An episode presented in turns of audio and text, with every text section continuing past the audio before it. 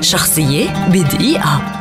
ولد بيتر إليتش تشايكوفسكي في السابع من مايو عام 1840 وهو مؤلف موسيقي روسي ويعد بطل تطور الموسيقى الروسية الحديثة. يعد تشايكوفسكي من أوائل الموسيقيين الروس الذين اشتهروا عالميا. فقد كان متمكنا من تنسيق الفرقة الموسيقية الأوركسترا بمقدرة فذة في مزج أصوات الآلات الموسيقية المختلفة لخلق الأثر الموسيقي المتنامي وكانت له أيضا موهبة خاصة في كتابة المقطوعات الغنائية. وصف بأنه مؤلف يؤلف الموسيقى التي يغلب عليها الحزن ومن أهم أعماله سيمفونيات الثلاث الأولى والتي نادرا ما تؤدى في الوقت الحاضر وتعد سيمفونيته الرابعة أولى روائعه على النمط السيمفوني كما أن سيمفونيته الخامسة هي الأجمل من حيث التركيب المنظم ولكن أشهر مقطوعاته الموسيقية على الإطلاق تبقى بحيرة البجع وكسارة البندق والجميلة النائمة. كتب تشايكوفسكي أيضا مؤلفات للأوبرا ولكن التي اشتهرت خارج روسيا هي فقط أوبرا يوجيني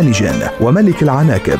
أما في موسيقى الآلات فأهم أعماله هي رباعيته الوترية الثالثة وقصيدته السيمفونية العاصفة. رحل تشايكوفسكي في السادس من نوفمبر عام 1893 لكن موسيقاه الخالدة باقية دوما كواحدة من أكثر تجارب الموسيقى روعة وتطورا في التاريخ.